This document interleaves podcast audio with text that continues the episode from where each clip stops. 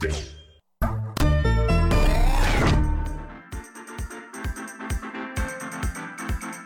wow, like, hello, what? Whatever it is, I'm liking it.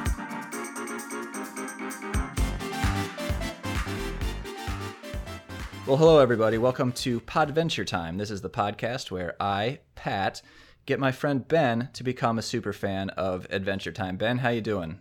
I'm good. I'm two seasons in. You've completed two entire seasons of Adventure Time. How do you feel? Exhausted. No, uh, I feel fine. I have to. I have to admit, these last few episodes we watched have uh, they've picked up a little. They have really. They've really picked up the world building and they've picked up the the intensity. I liked them. Yeah, honestly, when you said exhausted, these episodes that we're talking about today, they are kind of exhausting. I, I thought that they were I don't know, it seems like the, the series has raised the stakes, but we can get into that right now. So let's jump right into the two episodes that we're going to talk about today, those being episodes 24 and 25 from season two. If you listened last week, you know that there's actually 26 episodes in this season, but we're talking about these two because they certainly seem like the natural ending to season two. So episode 24 is called Mortal Folly. And uh, Ben, why don't you tell us what's going on here? You bet. Happy to. This being the first episode of a two part cliffhanger uh, story arc, this episode focuses on the introduction of a new villain. It begins with a meditation session between PB, J- uh, Finn, and Jake on the balcony of Bubblegum Castle. Do you ever meditate? Meditate. I do. I do meditate. Uh, that was actually just me misspeaking, but I'm glad that you heard benetate because that's funnier than me just saying some un- unintelligible word. I benetate. I don't meditate. It's a different kind of thing that I do that only Ben's can do. Um, it's it involves a lot of ice cream mostly. The uh, a they, pod full of ice cream. A pod full of ice cream. Yes. Did you uh, get one of those installed after we talked about it? Because I'd be totally jealous if you did. No, no, I did not. Uh, the I have no follow up. The so uh, so moving on. the um, let's meditate on that for a moment. Mm, and I'm done. The, All right, go ahead. The meditation session we're barely into the episode, people. I can't. We haven't. We haven't made it past the opening scene here. It's Finn, Jake, and PB at Candy Kingdom Castle, and they are meditating. Finn and Jake aren't doing very good. They're not the most calm and thoughtful individuals. They're kind of yeah. chatting about. They're chatting, and they're actually aware of it. They're kind of like, ah, I don't know what to do here. So they're kind of faking it until they make it. So they they they find a bit of peace. They I think Finn starts thinking about just himself with like lots of muscles and cool armor. Yeah, and, he basically envisions himself as the ideal hero that he would like to be. Yeah, and Jake thinks about Lady Rainicorn riding on a horse, I think. Yeah. Um and then PB, we get a little glimpse into her meditation session, and it is interrupted by a flash of something dark and evil looking. It brings her out of her meditation state and into a very immediate reaction of, I've got to go somewhere. Yeah, we got to get moving and do something about this. And at first she's going to go on her on her own, but then Finn asks, "Do you want us to go with?" And she says, "You know, maybe it is time. Maybe you are ready." And at this, I think Finn and Jake get pretty jazzed because it seems a little more important or intense than what they initially thought. And so the first thing Princess Bubblegum does is she gives them some gems to wear, sort of like a head diadem kind of jewel to wear on top of their head, basically. Yeah, it looks like the uh, little crown that the um, what's her name? The uh, the Empress in Neverending Story. What's, yes. What's the adjective that comes before her? Oh, I can't remember. That's oh, the childlike, the childlike empress from yeah. Neverending Story wears a similar crown to what PB gives to Finn and Jake. Yeah, no, that's an. I remember the imagery. I just didn't remember the name, but that's an exactly that's exactly what they're wearing. And as they put this on, it's very magical. Clearly, some sort of shield, like a force field, kind of goes around their head. It's invisible. It just sort of like appears and then it, and then it fades. But it's clearly that something has occurred where they are now protected in some way. PB does the same. She kind of rubs the gem that's part of her crown, uh, and a similar effect happens. Then she blows on a whistle, uh, sort of. Uh, No, she Won- she cl- she claps in a in a particular pattern. That's what it is. She claps on a particular pattern. What it reminded me of was Willy Wonka, uh, Gene Wilder's Willy Wonka blowing on the little whistle to call the Oompa Loompas.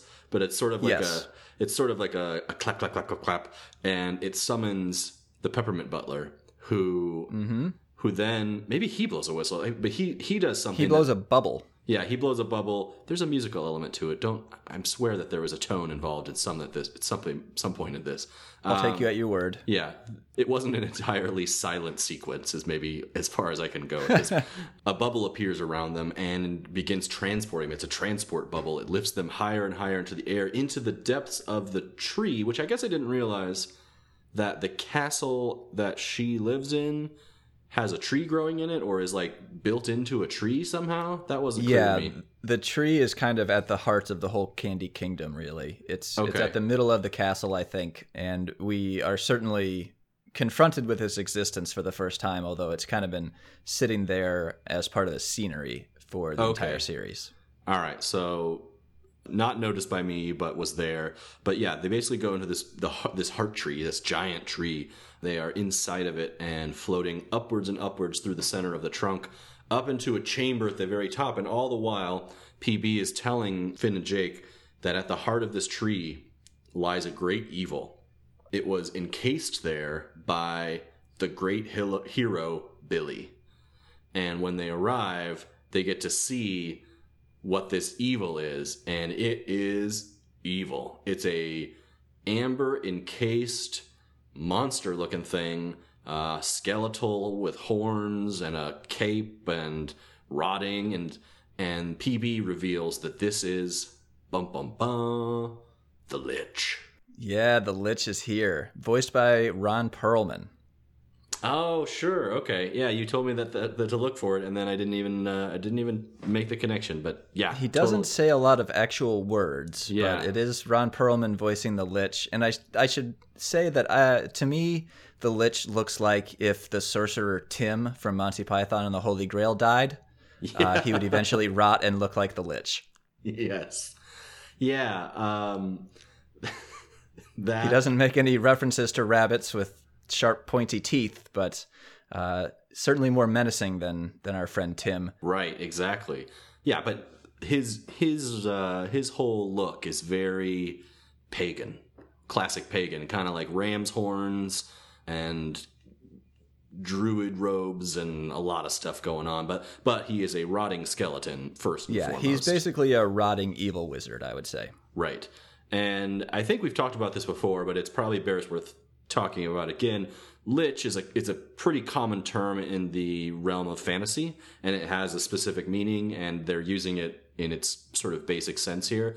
A lich is essentially a very powerful wizard that, through some means, has basically converted themselves into pure magical energy usually for the purposes of remaining alive forever. And generally, liches go insane because of this. Like they lose their sort of corp- their physical form, and they become this raw magical energy, and they lose any sense of like human desires.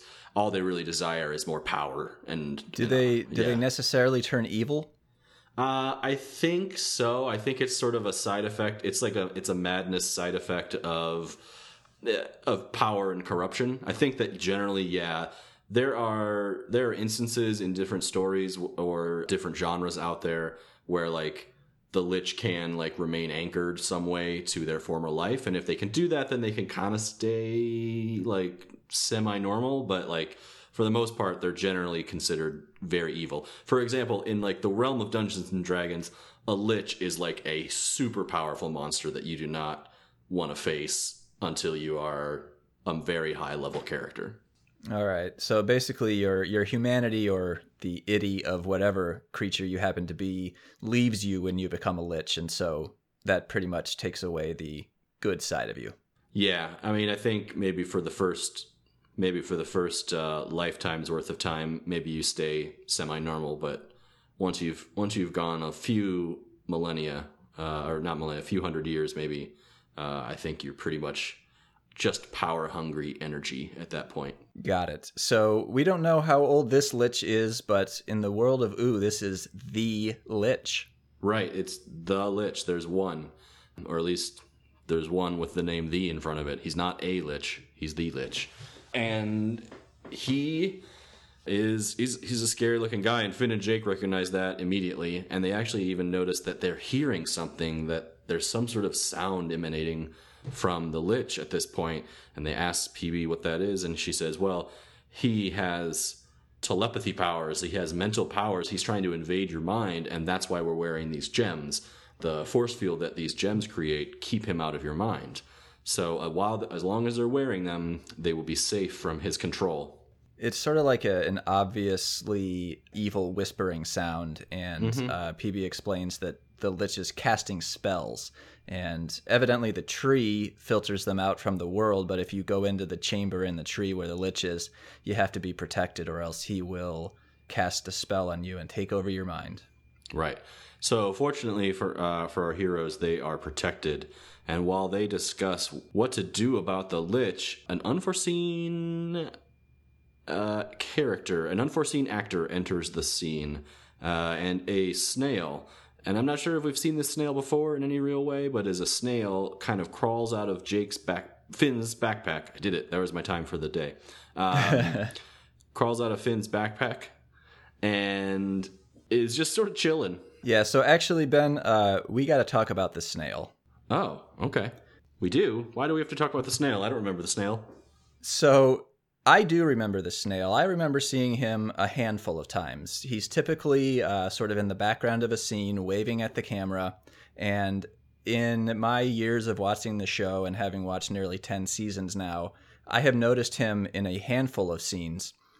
But just tonight, actually, as I was preparing to record, I went ahead and looked up the snail, and he appears in literally every single episode of the show ever What? starting with the very first episode and going through, from what I can tell, all of the episodes that have been created since. The snail at least makes a, you know, very momentary appearance in every single episode. I knew that I had seen it, uh, uh, and we've assigned the male gender to the snail because that's a bad habit that I have.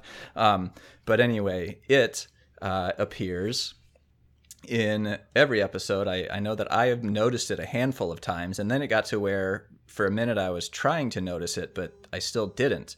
But I learned tonight that it is literally in every single episode. That is nuts. Does it have a name? Not that I know of. It, it appears to just be the snail who's in every episode, but plays a key role in this one. The snail who's in every episode. What a what an honor. So the snail plays a key role in this episode in that the snail was living inside of Finn's backpack for whatever reason, crawls out at this moment, and is the only being in the chamber not protected by the gem. And Uh oh. is immediately enslaved, mentally enslaved by the lich. Yeah, this is clearly a very bad thing that has happened, and neither Princess Bubblegum nor Finn or Jake notices it.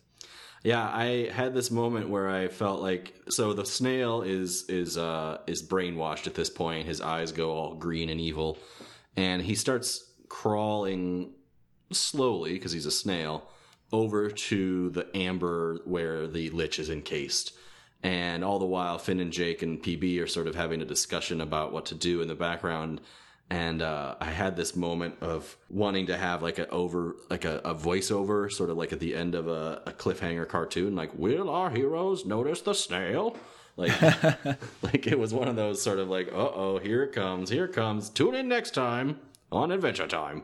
And Yeah, nothing good's gonna come from this snail. and so the snail is crawling and crawling and crawling. PB's talking, talking, talking, and the snail just walks over to the amber and slams his head into the amber, like headbutt style. and is perhaps the toughest snail in the history of snails because he cracks the amber. Yeah, maybe it's just weak amber. Maybe, I suppose. But the snail cracks the amber, and then a black essence begins oozing out of the amber, and this lich slowly disappears from inside his prison. And and PB notices this finally with some sort of exclamation like, "What the what?" And these and then all of a sudden the lich is out. And now there's a whole new problem because now the lich is free. And Finn predictably goes into battle mode. He asks Jake to turn into a large sword so they can fight him. Right. Which I think this is the first time they've used this technique, and it is not effective, and certainly not against the Lich. I don't think it'd be effective against anyone. Yeah, Jake, I don't know that he has the sense of like what a sword should look like. Or maybe he just can't make himself. I mean, he knows what a sword is, so I'm not sure why he didn't do it, but he does not turn himself into a very effective sword. I would give him like he turned himself into a large club at best, and they but they do slam it down onto the lich. The lich basically just sort of evaporates around it, or or sort of just dissipates and, and avoids the smack entirely and and then exits out the side of his tree cavern he he sort of doesn't burn a hole but sort of like he's got this like he's he's got these this, this death essence around him so like a a hole kind of dies around him as he escapes Yeah. Yeah. Yeah, he seems to just kind of trail a wake of death and destruction. yeah he sort of wither, withers a hole Right. So he he kind of burrows through the tree and escapes into the world and PB reveals that he must be heading for his lair. Yeah, his well of power. So PB says, now there's only one thing that can stop him. And Finn and Jake, we need you to do it. And she opens up a cabinet with a lock and a key, and, and within we get a magical item. Uh, the Gauntlet of Heroes, right? It's Billy's big old beef fingers. Right, but it has a it has an official name. But yes, uh, the gauntlet, something like the Hero Gauntlet or something like that. Uh, Bill- Right. but it's a- Formerly belonging to Billy. Billy's big old beef I- fingers. I- yes. And I think that in this episode, Finn is stepping into his own in assuming Billy's former role in Ooo. S- assuming the mantle of the hero of Ooo. Yeah, for sure. He is now wearing a uh, a relic, essentially a a holy relic of Ooo. It's a magic gauntlet that he wears. It magically it's big on him, but it, it magically resizes to him uh, as he puts it on, and so uh, it's still it's still like a big old beefy forearm for him, but it it it fits him, and so he now armed with this magic gauntlet. PB sends him out into the world, but not before she gives him one other thing, which is a sweater. And she says, I've heard it's cold. This is sort of, it, it feels like a joke because it is. But she says, you know, the other thing I want to give you is this sweater that I knitted. I've heard it's cold in the Lich's lair, and I knitted this, and it's not that great, but here you go. And then she says, because I care about you. Yeah. And so whether the sweater is knitted well or not, it is, I think, pretty obviously right away kind of a powerful item. Right. Uh, I think that PB might say it's cold in the Lich's lair as sort of a pretext for giving Finn the sweater. Mm. Her affection for him read as completely genuine to me. And that may be the first time in the series where it's she's been unequivocally affectionate toward Finn, but she seems to imbue this sweater which she has created for him with her feelings of affection, and Finn knows it. Yep. So he puts it on and he says, I I'll be happy to wear it. So he puts on this sort of lumpy pink sweater over his uh, his standard gear, and Finn and Jake set off. She tells them to follow the path of death, the death and destruction, and they are about to head out and follow, but then they're interrupted. They are interrupted. Oh man. they are interrupted by a favorite of our show, uh, the Ice King. Who has officially transitioned away from villain and more into sort of tragic slash comedic character. Right, he is, and I think in the presence, I think in the uh, with the emergence of the Lich, there is a clear hierarchy of evil that has been established here. Yes. You mentioned at the beginning that the stakes have been raised. I think this is pretty classic. Um, from what we know about the the origins of this show and and the inspiration, I guess is a better word, the inspiration for the show, which comes from a lot of like fantasy tropes and role playing games and things like that, is definitely Yeah, I actually I think the creators. Uh, I think that maybe I've read since we've talked about it the fact that the creators have publicly said that it was very much inspired by, created out of D and D.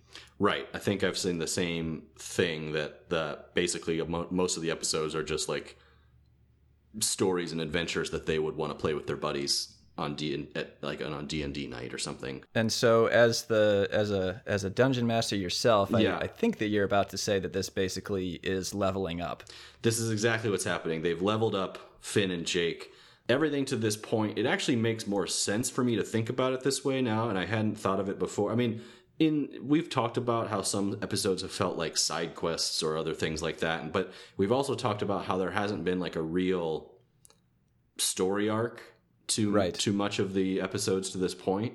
And and that actually does feel like what like early stages of a D&D campaign feel like. Um, it's it's basically a lot of just hey let's go out with our characters and do do good deeds maybe. Maybe we'll crawl some dungeons. Maybe we'll get some loot. Maybe we'll fight some monsters.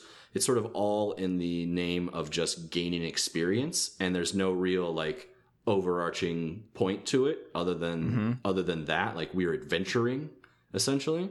But then you get to a certain point in your where it's pretty traditional for a DM to then say okay you guys are now you guys and gals are now at level whatever five six seven whatever they've decided. Now it's time for a a true story campaign like a, an, an epic an epic campaign where Yeah, so not to get sidetracked yeah. too much with the uh, nitty gritty of D and D, but do players increase levels just solely at the DM's discretion? yes and no i guess Okay, because I'm thinking of the like the role playing video games that I play, where you you earn XP by doing things. Yeah, that's and I don't know if there's a similarly systematic way of tracking the player's level in D and D. Yeah, there is, um, and there is a built-in system for doling out XP and experience points for those who haven't played. There is a way of doing that, and there's a pretty standard like rule system for that that uh, Okay. that most people do follow. But because D and D is basically a pure imagination game, there's always room for the dungeon master or the table of, of the table of players to decide that like, hey, we want to we want to do it a different way. So sometimes they sometimes people will level up just based on like milestones reached. So like, oh, you you've now killed this kind of a monster, so you leveled up. Or now Got you- it. So it's like a it's totally open for interpretation. But yes, XP is the standard currency of Dungeons and Dragons, just like most of the role playing games or the fantasy games you've played in uh, like in a, in a video game setting. All right. Well, thank you for humoring me. This has been our probably one-time segment. I'm going to call it D&D Detritus. And now we're back uh, in the world of Ooo, where Finn and Jake have been interrupted in their quest to capture the Lich.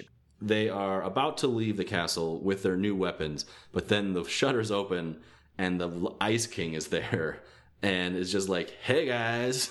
And Yeah. and he says he jumps right into something. He jumps right into asking he said, "I've thought about this a lot." And it's so bizarre. It's so sorry, but he just jumps right in. I've thought about this a lot. And Finn and Jake, would you give me your blessing to ask for Princess Bubblegum's hand in marriage? And yeah. I just love the like I've thought about this a lot because like Right. it's like there has been no indication that there should be a romance in, in budding between the Ice King it's and Princess Bubblegum. It's all in his head. It's just like he's been obsessing is essentially what he's saying, and he's decided that he's decided that the honorable thing to do will be to ask Finn and Jake to ask for his to, to ask for PB's hand in marriage. As and in his head, you can tell that it is a foregone conclusion that they will say yes. Yeah, and I, I think less so than trying to be honorable. He actually says at one point that if you, Finn, and Jake bless our marriage, then maybe she'll actually love me. True. So I think Ice King, it, what really becomes just crystal clear about Ice King in this episode, I think, it, we've seen it throughout his appearances in the show so far is that far more than being evil, he's just extremely self-centered and selfish And narcissistic, and acts yeah. only really on his impulses that he thinks are going to give him immediate gratification. So when he says I've thought about this a lot, he probably was like laying around his bachelor pad and had a brief thought about it, but he's so consumed with himself that he makes a huge decision based on it and rushes off to ask for Finn and Jake's permission to marry Princess Bubblegum. And predictably, Finn and Jake basically respond with like, "What are you talking about? Get out of our way. We've got something more important to deal with." And they basically rush past him. Yeah, they don't take the time to point out the sort of anti-feminist nature of Ice King's approach, but they uh, they are they are suitably, I would say, opposed to the idea and really nonplussed by it. Yeah, I mean, they just disappear, and then he is left with Princess Bubblegum, and I think he pursues it. I think he push presses the issue at this point, and That's right. And does he actually ask for her hand in marriage? Like, oh, like that stinks that they didn't say it, or he just does he just start talking? Basically, he just keeps talking more and more. And Princess Bubblegum exits out of that scenario by just closing the shutters on his face Right. and latching it. And you can hear him behind the shutter, the closed shutter, saying, "Not the latch, not the latch, not the latch." Oh, Yeah, so now he is effectively locked out. Right. So he's locked out. So now we transition back to Finn and Jake, who are off on hot on the trail of the Lich. They are following a giant swath. It's just cut through the landscape, just a, uh, a swath of death, basically. Just uh, that this thing is le- leaving in its wake, and they are following it and following it, and following it, and then all of a sudden, again, the Ice King shows up, just trailing them. He's flying behind them and is just badgering them with this incessant question. Come on, man, just just give me your blessing. I don't see I don't see why you won't. And it's making Finn and Jake angrier and angrier. They're kind of trying to shoo him away. They're like throwing rocks at him. Finn is becoming irate that Yeah, I mean they just don't they don't have time for this right now. Right. The the stakes have been raised. Uh, as Jake puts it, as they're running after the Lich, he says something to the effect of, "This is our first fate of the world deal." So they realize, I think, that the the stakes have been raised. They don't have time for a possibly mildly evil but really just annoying character like Ice King. They are literally trying to save the world. So his, you know, princess kidnapping is just it's just getting in the way at this point. Yeah, I think this was almost that that line was almost an acknowledgement of the like a self-aware acknowledgement of like we've leveled up. Like it's it, Right. it, was, it was very much a nod to that. But they can't shake him. They can't shake the Ice King. He is incessant in his badgering. he eventually traps them in a uh, sort of ice not really a castle more of an ice sort of a big igloo Right. He just yeah, he throws up some ice walls around him and traps them and then basically corners them and just says, "Come on, like what's the big deal?" And Finn loses it. He's beside himself. He's he he can't even really bring himself to explain everything that's going on, but you know, he's he's faced with this world-ending monster that is out there on the loose that he's trying to chase and he keeps being stopped by this just inane questioning and so he he looks at this new weapon he's got this gauntlet of power and kind of loses it he tr- he doesn't know how to turn it on but finally he just sort of like punches it he like hits it and all of a sudden like this power beam just starts blasting out of it and he it's too strong for him he can't really even yeah he has it. little to no control over it Yeah, it's it's like it's like a it's like a just firing everywhere. Um, he's blasting holes, but it is power. It's clearly more powerful than the Ice King uh, because it's blasting holes in the ice that the the Ice King made in the ice walls, and the Ice King ducks. No one can. Everyone's getting out of the way, and then Finn he doesn't know how to turn it off, so he punches it again, right? There's like an eye on the back of the glove that he punches, and the eye kind of looks sad and then closes. Yeah it was closed the first time he punched it but then when he punches it when it's open the eye does look uh, like very Hurt, yeah. very hurt but more emotionally hurt than physically right. But then the eye does close and the and the, the beam disappears. And Finn and Jake escape out of one of the holes that they've made they continue their pursuit to continue their pursuit. The Ice King stands up and kind of dusts himself off and still doesn't get it. Still is like, I don't know why. Basically, just like, I don't know why you're being such a weirdo about this. He kind of gets a dark look in his eye and says, "Well, if you're not, if you're not going to bless us, then you forced me to do the badness." Yes. Which is just the the rationalization that goes on in that guy's mind is is uh, the mental gymnastics that he he he he achieves is pretty impressive. Yeah, nothing's ever his fault, uh, and he never does anything wrong. Um, boy, I'm drawing political connections again with a uh, certain person who's in charge of the free world right now, but Ice King uh, can't acknowledge that, in fact, it's his problem that he's obsessed with Princess Bubblegum, and she does not have any interest in him. So he decides to blame Finn and Jake for not blessing their marriage. So he's going to go do something that he acknowledges is bad, uh, but he takes off to go prince uh, to kidnap.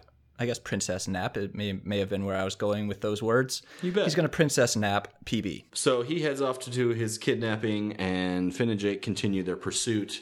The Ice King makes it back to the castle. He penetrates the impossibly difficult shutter latch by using the old slide a credit card through the through the middle and pop it open trick. Yeah, if you look closely, it's it's it says wizard on it, so it's either like a fancy wizard credit card or a member membership card in a wizard club. nice, uh, but he pops open the window. Uh, PB's still there, and he he gives some sort of rationalization or something like, you know, I'm sorry, but Finn and Jake have driven me to do this, but now you're going to have to come with me and so he puts he he creates some ice shackles around PB's uh, wrists and feet and flies away with her. But he doesn't fly to his pa- palace, which we'll find out in a moment. He we come back to Finn and Jake, who have tracked the the lich to a lake and Iceberg Lake, Ice- which appears to be where the businessman came from. I think that their gauntlet dock is in the first shot of Iceberg Lake, so that makes sense that there are icebergs floating around on the so named lake. And uh, when you thaw them, you get either businessmen or baby shoes. And given to given where the other side of the lake is, um, the fact that they are businessmen also doesn't make a doesn't uh, it also makes a ton of sense to me now. Yeah, so they they blast their way across the lake. Jake uh, forms himself into a dinghy dog, and Finn uh, is able to apologize to the gauntlet and coax it into providing sort of a propeller action. And they are blasting across the lake in heated pursuit of the Lich. Right. As he is headed toward what we know as his well of power, his lair. Right. The place where we can't let him get, or else he will go about his work of destroying all life on Earth. Yeah, and uh, this is something I know, and maybe others do too. One of the core elements of the Lich character in general, not I don't know if that's this Lich. I haven't watched more than two episodes with this Lich, but um, generally the Lich, a Lich, cannot be destroyed. It can't be killed unless you also kill. There's usually some sort of um, uh, what's the word? Some, some like a totem, like a, a Horcrux. Yeah, it's a Horcrux. That's like that's the that's the modern slang for it. I think in, in classic fantasy, it's called like a phylactery or something like that. But it, oh, that's fancy. Yeah, but it is essentially like some physical item that is that their that their essence is bound to, and even if you kill the lich's form as long as it can return, sort of vampire style, as long as it can return to its lair or return to this totem, this Horcrux thing, it can regain its power and come back. So the only way to truly kill a Lich is to also destroy the totem. Ah, uh, got it. So and that seems to be something similar is going on with our Lich. Right. So it is returning to its well of power, this sort of similar kind of concept to re energize itself but it's making its way across this iceberg lake. Finn and Jake are closing on it. They almost get a shot off with the with the gauntlet of power, but they can't. He has to pull Ugh. up short because then we get the Ice King back. The Ice King moves right into the shot, right into the path of the beam, holding Princess Bubblegum prisoner, and Finn and Jake have to do an abrupt change to avoid essentially killing them and they and they miss their chance. They miss their opportunity to kill the lich. Yeah, so the the lich is fleeing, and Finn ends up shooting the lake itself and blasting himself and Jake many feet into the air. Right. He soaks the Ice King and Princess Bubblegum. Ice King complains about the water, and uh, then Finn, of course, is even more angry with Ice King for having ruined what may have been his one chance to actually destroy the lich before the lich reached its or his well of power. Right. And Princess Bubblegum says, you know, oh, you got to keep moving before he reaches his well of power and kind of gets cut off. And then all of a sudden, you, we see on the horizon a multitude of evil spirits start to start swirling around the horizon. And it's clear that Yeah, what did you uh, what did you think that that uh, that cloud of spirits was shaped like?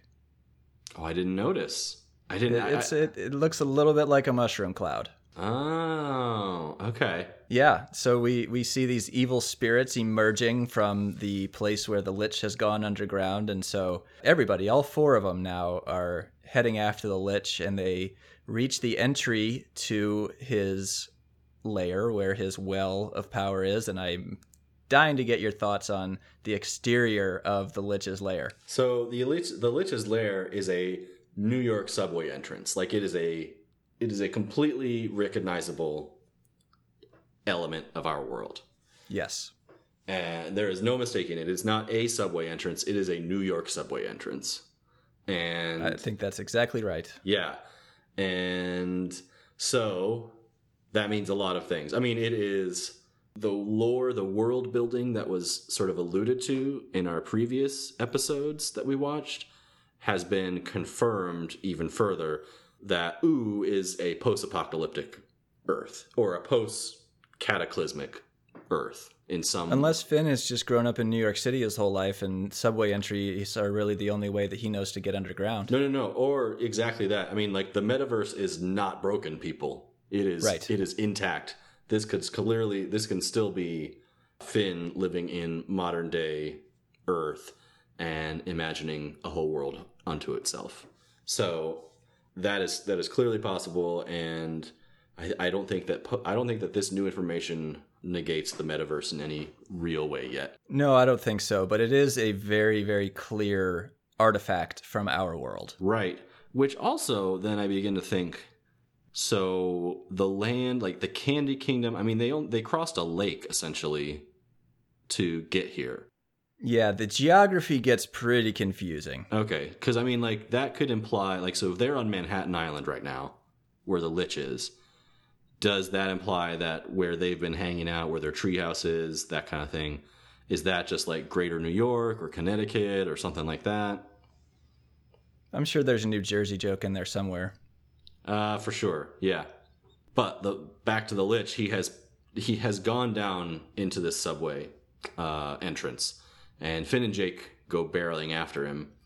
The uh, Ice King is hesitant, isn't isn't super isn't uh, isn't going to follow in. He's not he's not a hero, so he's not going to be charging into the unknown in any any time soon here. He actually even has sort of like a little debate with himself outside, or sort of like a a one sided conversation with PB where he's talking about going down to this hole. He's like, I don't think I want to go into that hole. That hole looks scary. So I think we're going to hang out here. And so then we just go, we see Finn and Jake down and going down into the hole. They get down into the into the subway level and the floor is littered with skeletons similar to what the ske- similar to the skeletons we saw when they went into the the kingdom of death Yes. the skeletons have all start to come alive. This, uh, somehow the presence of the lich has, with spells or necromancy or whatever, has has awakened these skeletons.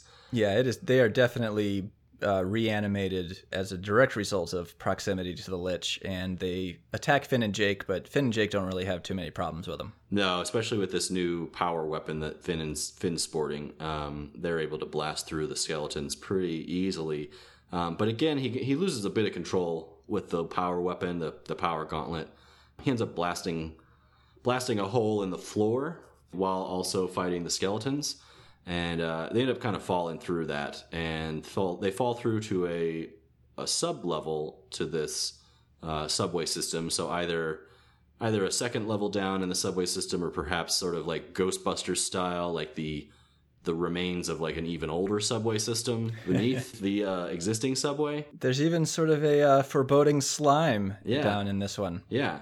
So they get down there, and there is a pool of bubbling slime that they see, and the lich is at the edge of this thing, sort of slurping it up and, and sort of entwining his essence with it.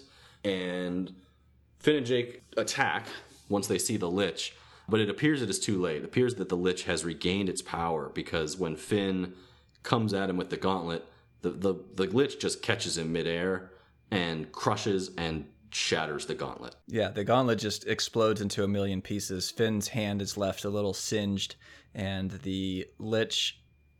Uh, I think first he shushes Finn, Right. and then he crushes Finn's gauntlet and throws him back to the other side of the well. Right. So then Jake decides that the the lich has hurt Finn, and so he's going to. Uh, I think he says, "I'm going to bark him." Yep. uh, but that also is ineffective. And so what ends up happening is that Jake is thrown backwards while Finn is astride him, and Finn does sort of a face plant into the ground, and his jewel breaks. This being the jewel that has been protecting his mind from the Lich's influence. Right. And the Lich takes advantage of this moment immediately, and we get a a bit of a mental battle between the Lich and, and Finn. Finn sort of enters this nether space, sort of just like a we're basically looking like it's, it's basically sort of like the I suppose it's meant to be the vast expanse of his inner mind. The Lich is there, coaxing Finn and saying, It's cold, Finn. You're so cold. Why don't you step into the pool, the, the pool of slime? It's warm here. And Finn is battling. Finn is resisting. He's not. He's not immediately enslaved, but the the lich is clearly powerful, and we have a very dramatic and tense moment where the lich is trying to take over Finn's mind, and with this sort of uh, repeated uh, "you're very cold" kind of mantra, and it it's about to work. It's about to work, but then Finn uh, shakes it and shouts, "I'm not cold. I'm wearing a sweater."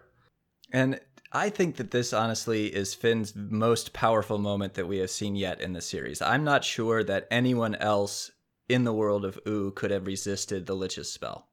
Yeah, I think you're right. I think this is a this is Finn's singular focus on justice and good is like this is the first time that it's actually helped him in a sense like usually that singular focus doesn't help him in the world because the world is generally not as black and white as he wants it to be but yeah, that's yeah, that's that's a really good point. So he's finally confronting like this existential evil. Right.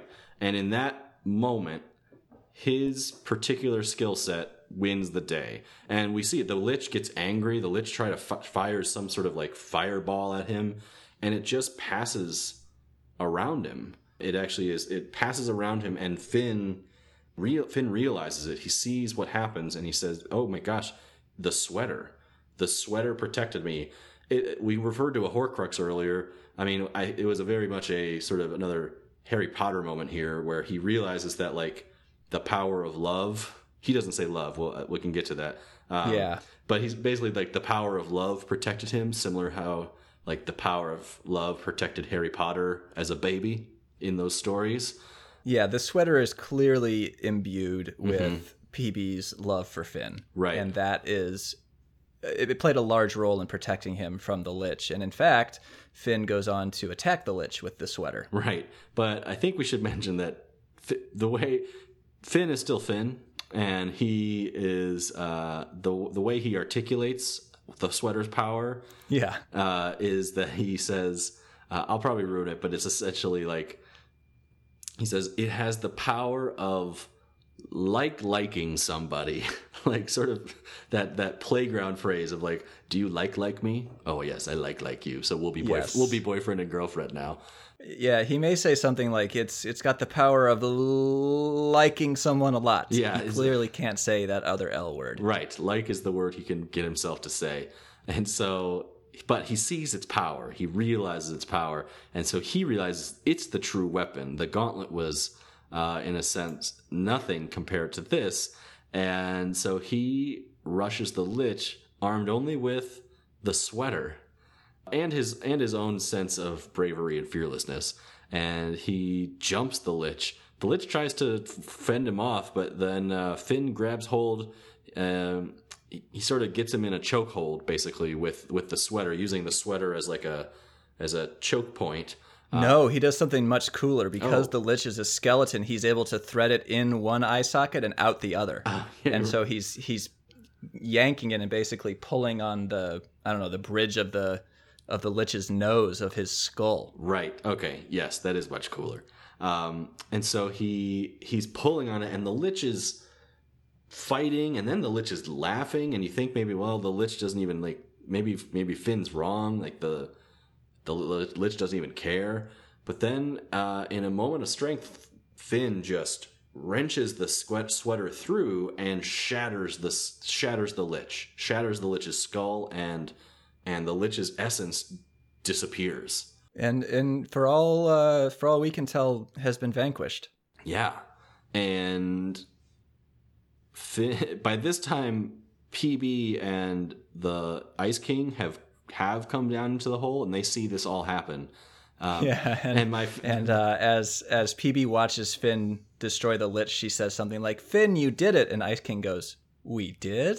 yeah, and I don't want to skip over maybe my favorite episode, favorite line of the whole episode because previously the Ice King was not down in this hole, and we we talked about how he was sort of having this internal debate about like should he go down, and finally he does decide to go in, and the line he goes it says uh, he goes well a hole's a hole. And Holes are holes. holes are holes, and he just dives in. Holes are holes is uh is a fantastic line. Yeah, it's so bizarre. Like, where on earth did that rationalization come from? It's like he doesn't want to go in the hole, but then the rationalization that he uses to make it okay to go in the hole implies that he just goes in holes all the time, just like any other hole. Well, holes are holes. So anyway, it gets them down there, and they get that. Get, they do witness this moment of heroic strength, and everyone is happy. And the Ice King. Now I can't remember what his rationalization is because he at this point he releases he he unfreezes the shackles around PB, and I can't remember why. Does he just out of like? Does he just sort of out of like joy do it? I can't remember. Yeah, why. I think that he just sort of realizes that she's she's not going to marry him. I think he just sort of, at least for now, gives up on the whole kidnap and marry the princess thing. Yeah. So in this moment of triumph, the Ice King says, "Okay, Princess Bubblegum, you're free to go," and he releases the shackles and drops the princess straight into the bubbling ooze. And he says, "Whoops, I've got the dropsies," and the episode ends. The episode ends on a shot of like the horrified expressions of Finn and Jake. And so this is why they did not air these episodes together, is because they wanted people to wait a week to see how the cliffhanger would resolve itself, and that's why we had Heat Signature at the end of the season. Right. And I mean, we should keep going because I know we've got a lot to talk about here, but the um the drama of the I mean, the the intensity of this episode is something that has not been present yet to this point in the series.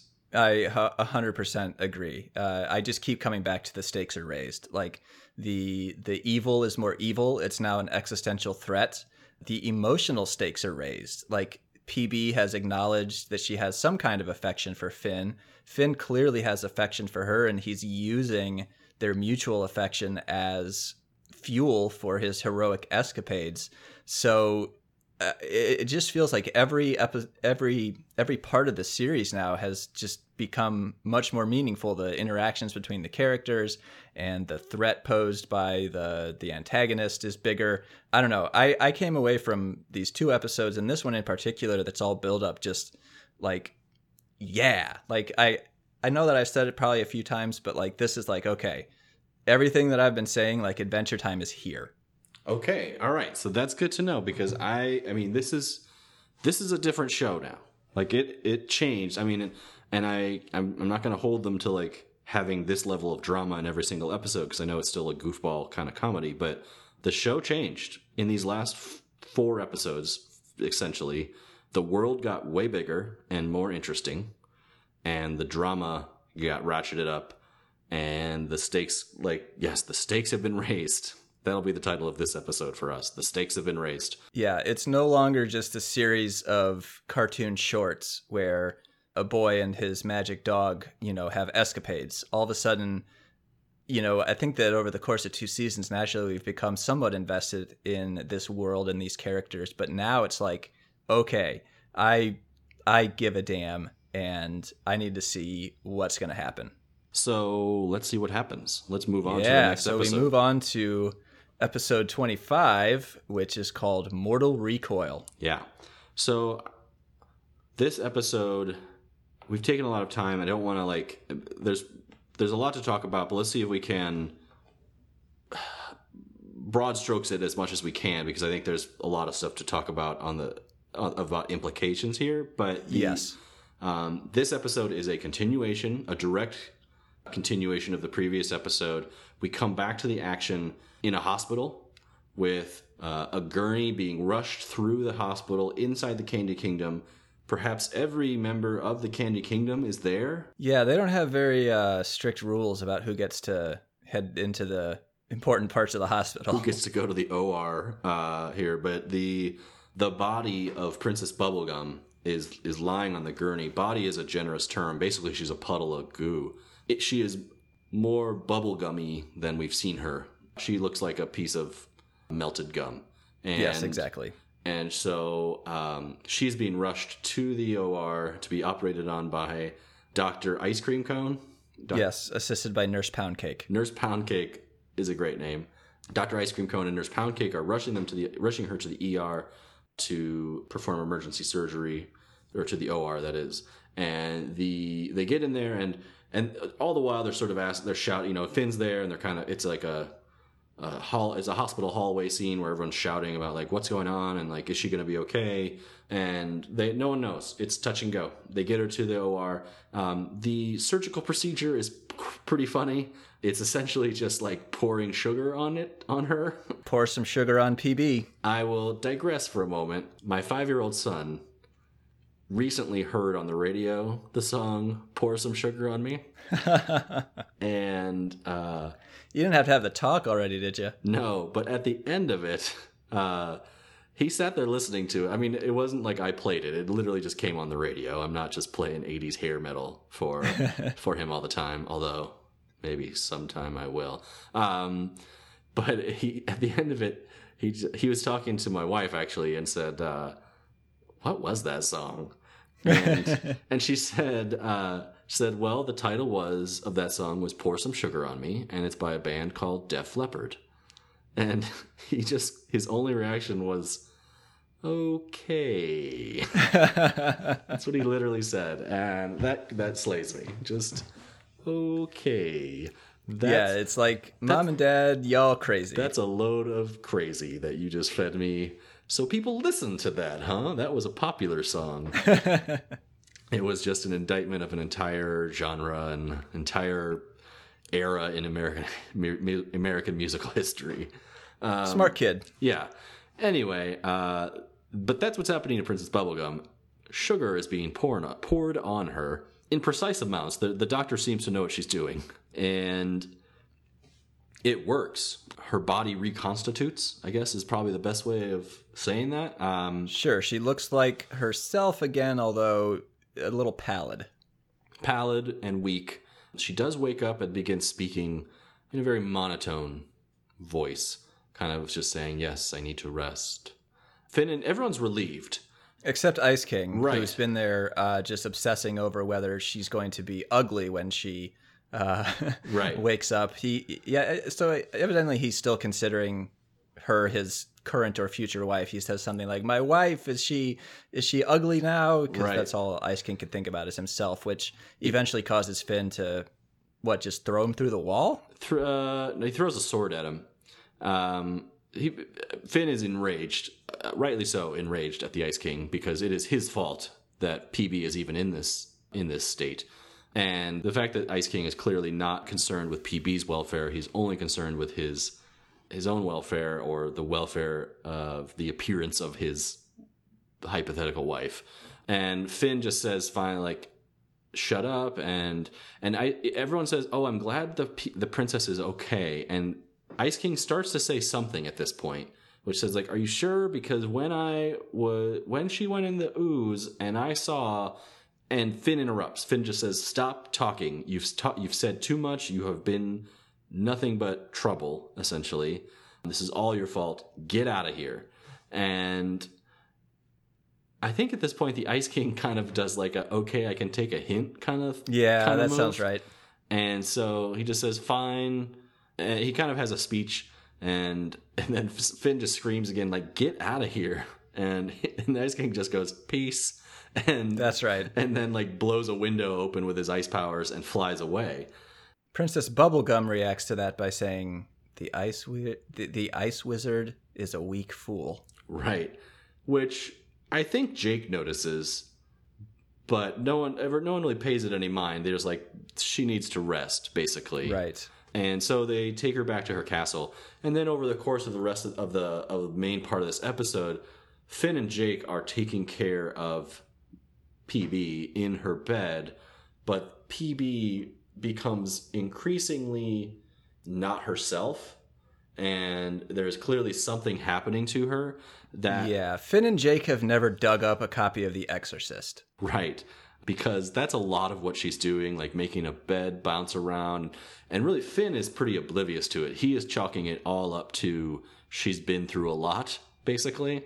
And just, Yeah, and he's very just focused on doing what she needs to get better. right. And it's maybe a little bit of denial, but from all, all you can, from basically, he just, he doesn't seem to notice any oddities other than he, he notices that she's being odd, but he just doesn't want to admit that there could be a problem. He is operating under the assumption that he has saved the princess and or that And they- she's just going to get better. she's just going to get better. She just needs time.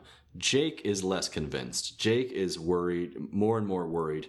And when Finn finally goes out on an errand for the princess, Jake's fears are pretty much confirmed when the princess lights her own room on fire using nothing but her mind. Yeah, after touching the flowers that Finn and Jake have have uh, picked for her and causing the entire room full of flowers to die. Yeah. Jake witnesses a lot of very frightening things that the princess does. She speaks in tongues. Uh, her body gets all you know twisted and contorted. Uh, like a like a possessed little girl, uh, yeah. Her bed bounces, and then eventually the the room goes up in flames, and that's when Jake flips out and runs out of the room. Right. Finn's coming back f- from her his errand run, and his his errand run is he's holding things like bleach, uh, a flamethrower, uh, poison, plutonium. So Jake says, "What you know? What what were you doing?" I was getting her this stuff. What did you get? He says, "Bleach, lighter fluid, ammonia, gasoline. I don't know, lady stuff." And he looks back at the pile and goes, "Plutonium." yeah, exactly. Uh, Jake is like, this is not normal, but Finn is still in denial. it's just lady stuff to Finn. Yeah. Uh, Jake then says the room just went went up in flames. Finn is worried, like, is she okay? And Jake's like, yeah, she's fine. She created the fire. And then then it starts to dawn on Finn a little bit because then she's he's like with a match or something like that, and he and Finn Jake's just like no with her mind, I think. And so they head inside cautiously at this point. The room is empty. Finn wants it to be true, I think, that the princess is fine. So he's still acting like, well, she's fine. She's just in the bathroom. So they walk to the bathroom, knock on the door. Finn asks, like, are you in there? And this voice, this demonic voice, this Ron Perlman voice kind of comes Yeah. out uh, and says, like, I'm, like, I, I need time or something like yeah, that leave me alone. Go away. leave me alone, go away. And Finn's like, see, sh- she's just fine. She just needs this private time. and Jake goes like, I gotta see this, and looks through a peephole. It is Finn is aghast because in my Finn's mind, Jake is peeping on the princess going to the restroom. yeah, he's just horrified by the impropriety. yeah, he even says like that's super pervy. But then Jake sees something horrific and then forces Finn to look. Has to pull his head and like physically force him to look through the pe- the keyhole of the door. And what they see is is truly horrific. The princess is not the princess. The princess is a 20 foot tall, black, oozy monster. Yes, she has grown, she has turned black, and she is mixing the things that Finn has brought her in the bathtub and occasionally sipping from it. Right. So then that triggers Finn into action. They bust through the door. The the PB monster chugs the remainder of what's in the bathtub and grows exponentially to the point where she is breaking through the roof of the candy cat the candy castle. And she then bursts through the castle walls and out into the candy kingdom. The entire the entire candy kingdom is terrified running for their lives. The Gumball Guardian identifies her as an evil presence. Yeah the gumball guardian is is is awoken and the gumball guardian begins fighting this monster that the princess has become and But the Gumball Guardian is no match for her. No, the Gumball Guardian is no match. But Finn, at this point, knows that that the that the princess must be stopped. The Ice King shows back up at this point, and again, Finn's like, "What are you even doing here?" And and he again said his rationale is like, "Oh, I've got to keep checking in on on my future wife, basically, to make Right. sure that she's not turning into an uggo." so Finn is again disgusted essentially with him, and they they go Finn and Jake go charging off to try to fight the the monster. Jake starts saying, you know, like we we might need the Ice King's help at this point. He's got ice powers at least, which might come in handy. That at least he could freeze the princess and buy us some time. And Finn won't hear it because the Ice King is is not worthy in his mind. That's not a collabo he's interested in making. Yeah, there's not a worthy partner. So they go at it alone. Um, I think Finn tries to attack with the sweater. Is that what happens? Yeah, Finn, either before or after Ice King sort of reveals his secret, Finn, still believing that the sweater kind of is the source of ultimate power, is going to attack the princess with it, but it is totally ineffective. He gets swatted away quickly and Yeah. winds up uh, next to Ice King again, beaten and bruised and upside down. Yeah. And we, we skipped one. The one piece of information the Ice King does reveal at this point um, Right. is that, you know, they basically said, like, the princess has turned into this huge monster. And, and the Ice King kind of goes, like, oh, probably because she's possessed by the Lich. And. And they're like, "This is news to Finn and Jake," and he says, "No, I I saw it happen with my wizard eyes." uh, in in the moment when you killed the lich and PB fell into the ooze, I saw the spirit of the lich go into her body, and only I, with my wizard eyes, can see that kind of thing. And and then he goes, but it's and then they they're like, why didn't you tell us that before? And he's like, well, I couldn't tell if it was real. A lot of the things I see with my wizard eyes are just nonsense. Yeah, it's And like, then- well, you got stinky old wizard eyes. Sometimes you see things that aren't real. right and then you get we get a glimpse of what his vision looks like all the time and it is it is 60% gibberish cartoon figures sort of bouncing around the world yeah, sort of psychedelic monster figures. yeah uh, unclear if they are real or not so basically we learn that the, the lich is, or sorry that the ice king is is basically looking at the world through insane eyes all the time Yeah, not only is he a narcissist, but he appears to have visual, visual hallucinations as well. near constant ones. But now we know what's going on. We know that the princess is being possessed uh, by the Lich, which is bad, and Finn has been rebuffed once. His, his attack has been has thwarted been thwarted once, and at this point, Finn kind of has to acknowledge and accept that he may need some help. So he just says, uh, "Ice King, can you help me?" Yeah, the sweater was not effective, and so Finn realizes, I think, that he himself is no match for this new version of the princess, the, the the possessed version of the princess that has grown to enormous size. And he says, "You know what, Ice King, I need your help. I need you to freeze the princess."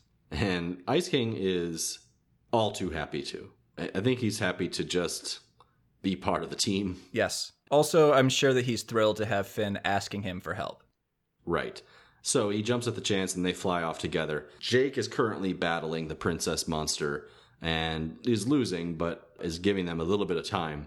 So the plan is for Finn to distract the princess monster and Ice King to freeze her from below. And so the Ice King sort of fastball specials Finn into the monster's face. Finn does a move where he kind of swings around, grabs the monster's long pink hair, and pulls it up over its eyes.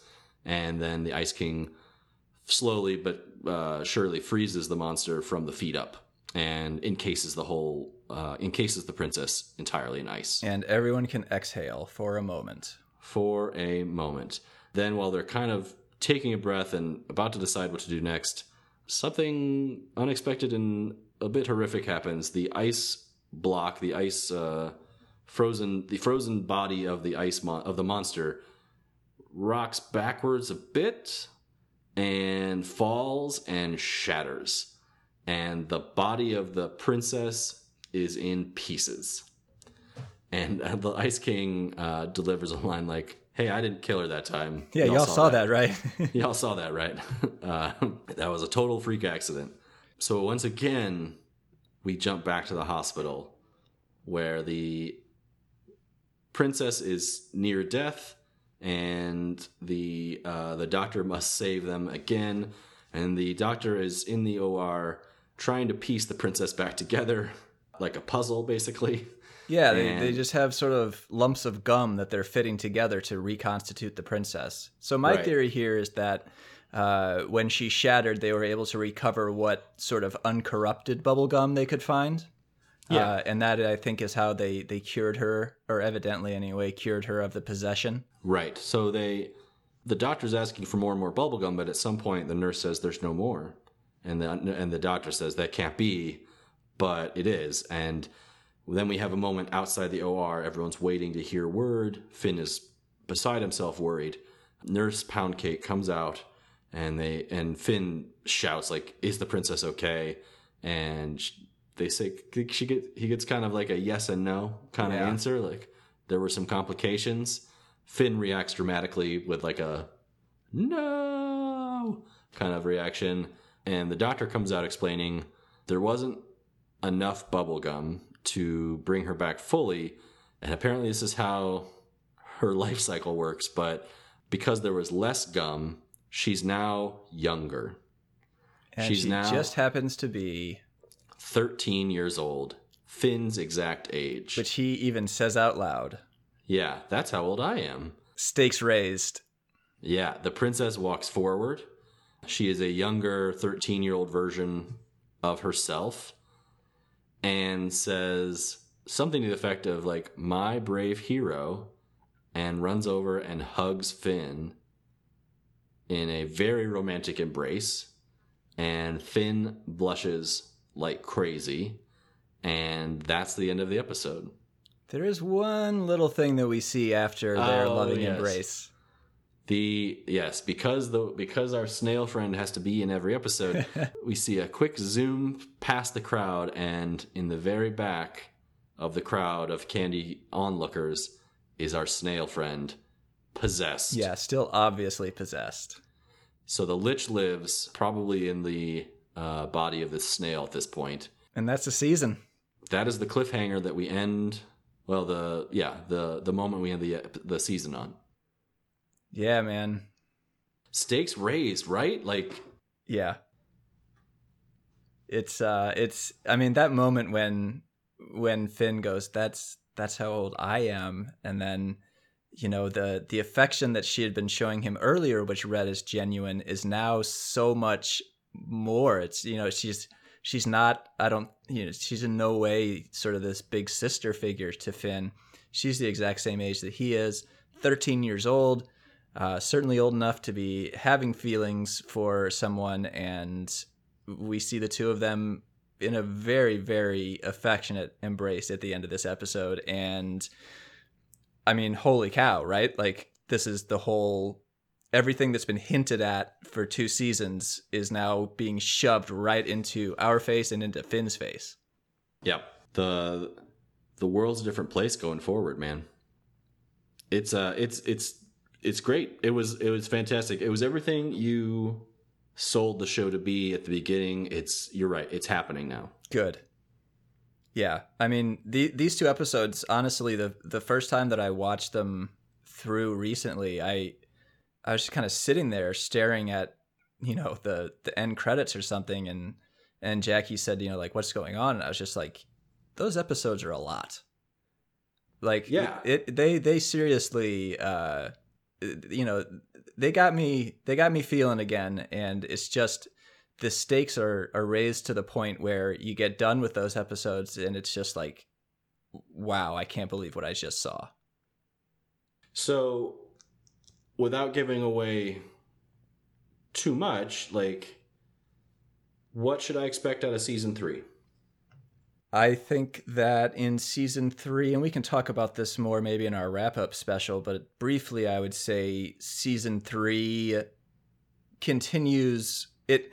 There are plenty of side quests still left in the world of Ooo, but uh, we have a, a- an, an episodic show on our hands that has story arcs that carry over and the world is bigger the characters have more important relationships. Uh, you're exactly right. I, th- I think that the world is irrevocably changed. No matter the outcome of the particular situation we see at the end of this episode the world of Ooo will never be the same. Awesome. Well, let's definitely save that for our season wrap up episode. We'll definitely talk about that then. But yeah, let's wrap up today. I, I don't. I think we've covered a lot. I think we everyone here uh, knows. Everyone listening knows. We are now jumping into a new world with these characters in this uh, in the land of Ooo. So buckle up, everybody. Yeah, yeah. I, I'm I'm super excited to continue watching. I'm very excited to wrap up this season. I I am just thrilled that we've made it this far, and I am really really looking forward to continuing to make this show. Excellent. Me too. All right. Well, let's go ahead and wrap up this episode of Podventure Time. You know, we always like to say thank you to my good friend Will Yates for giving us our intro and outro music. It's called Date Night. It's from his EP I Know the Feeling. You can pay what you want for that EP and another one at willyates.bandcamp.com. You can also stream his stuff on your typical streaming services. Y'all should interact with us online. You should head to our Facebook page, which is just called Podventure Time. You should tweet at us at Podventure Time. And we have a super special reason for you all to join our Facebook group, which is called the Treehouse Treasure Room, because Ben, you put in some work. I did. I have begun a a documentation process of my metaverse. I have begun to.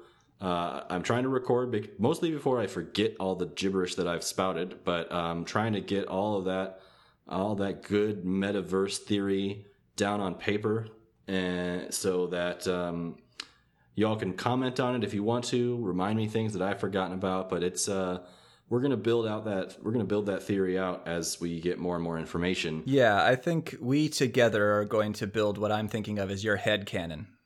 Yep, exactly right. So I have I've started that process. It's up there for you guys to review and, and make comments on because by no means is the metaverse dead. Um, so let's keep it going. Uh, I appreciate just like in last episode uh, the listener feedback and the listeners the listener submissions or or additions to the headcanon. I will I will definitely think about and and and think about submissions or think about adjustments that you think should be made to this metaverse. I of course hold the final veto in in my own headcanon. Only only makes sense. I would love to hear your thoughts, and so I think, for example, just like last last episode, um, we introduced the concept of Marceline being uh, a half sister Yeah. to Finn and Jake, which I thought was a great addition, and it was based on based on the presence of Marceline's father in uh, the opening season opening episode of this season. Right. So good stuff submitted by a listener. Now is official headcanon material. So if you've got other stuff like that that you want to submit, by all means, shoot me a note and we will uh, we'll review it. Yeah, come on, join the group. It's called the Treehouse Treasure Room. Another thing that you can do if you're feeling particularly inspired by our incredible end to season two is go on iTunes and rate and review our podcast. That will uh, help other people find out about it. So we would be very appreciative if you did that. Uh, otherwise, Ben, you got anything else? Nope. All right. Well, then that wraps up this, what I think was a very special episode of Podventure Time. And until next time, I've been Pat, I've been Ben. and this has been Podventure Time. Give me a hug, hero.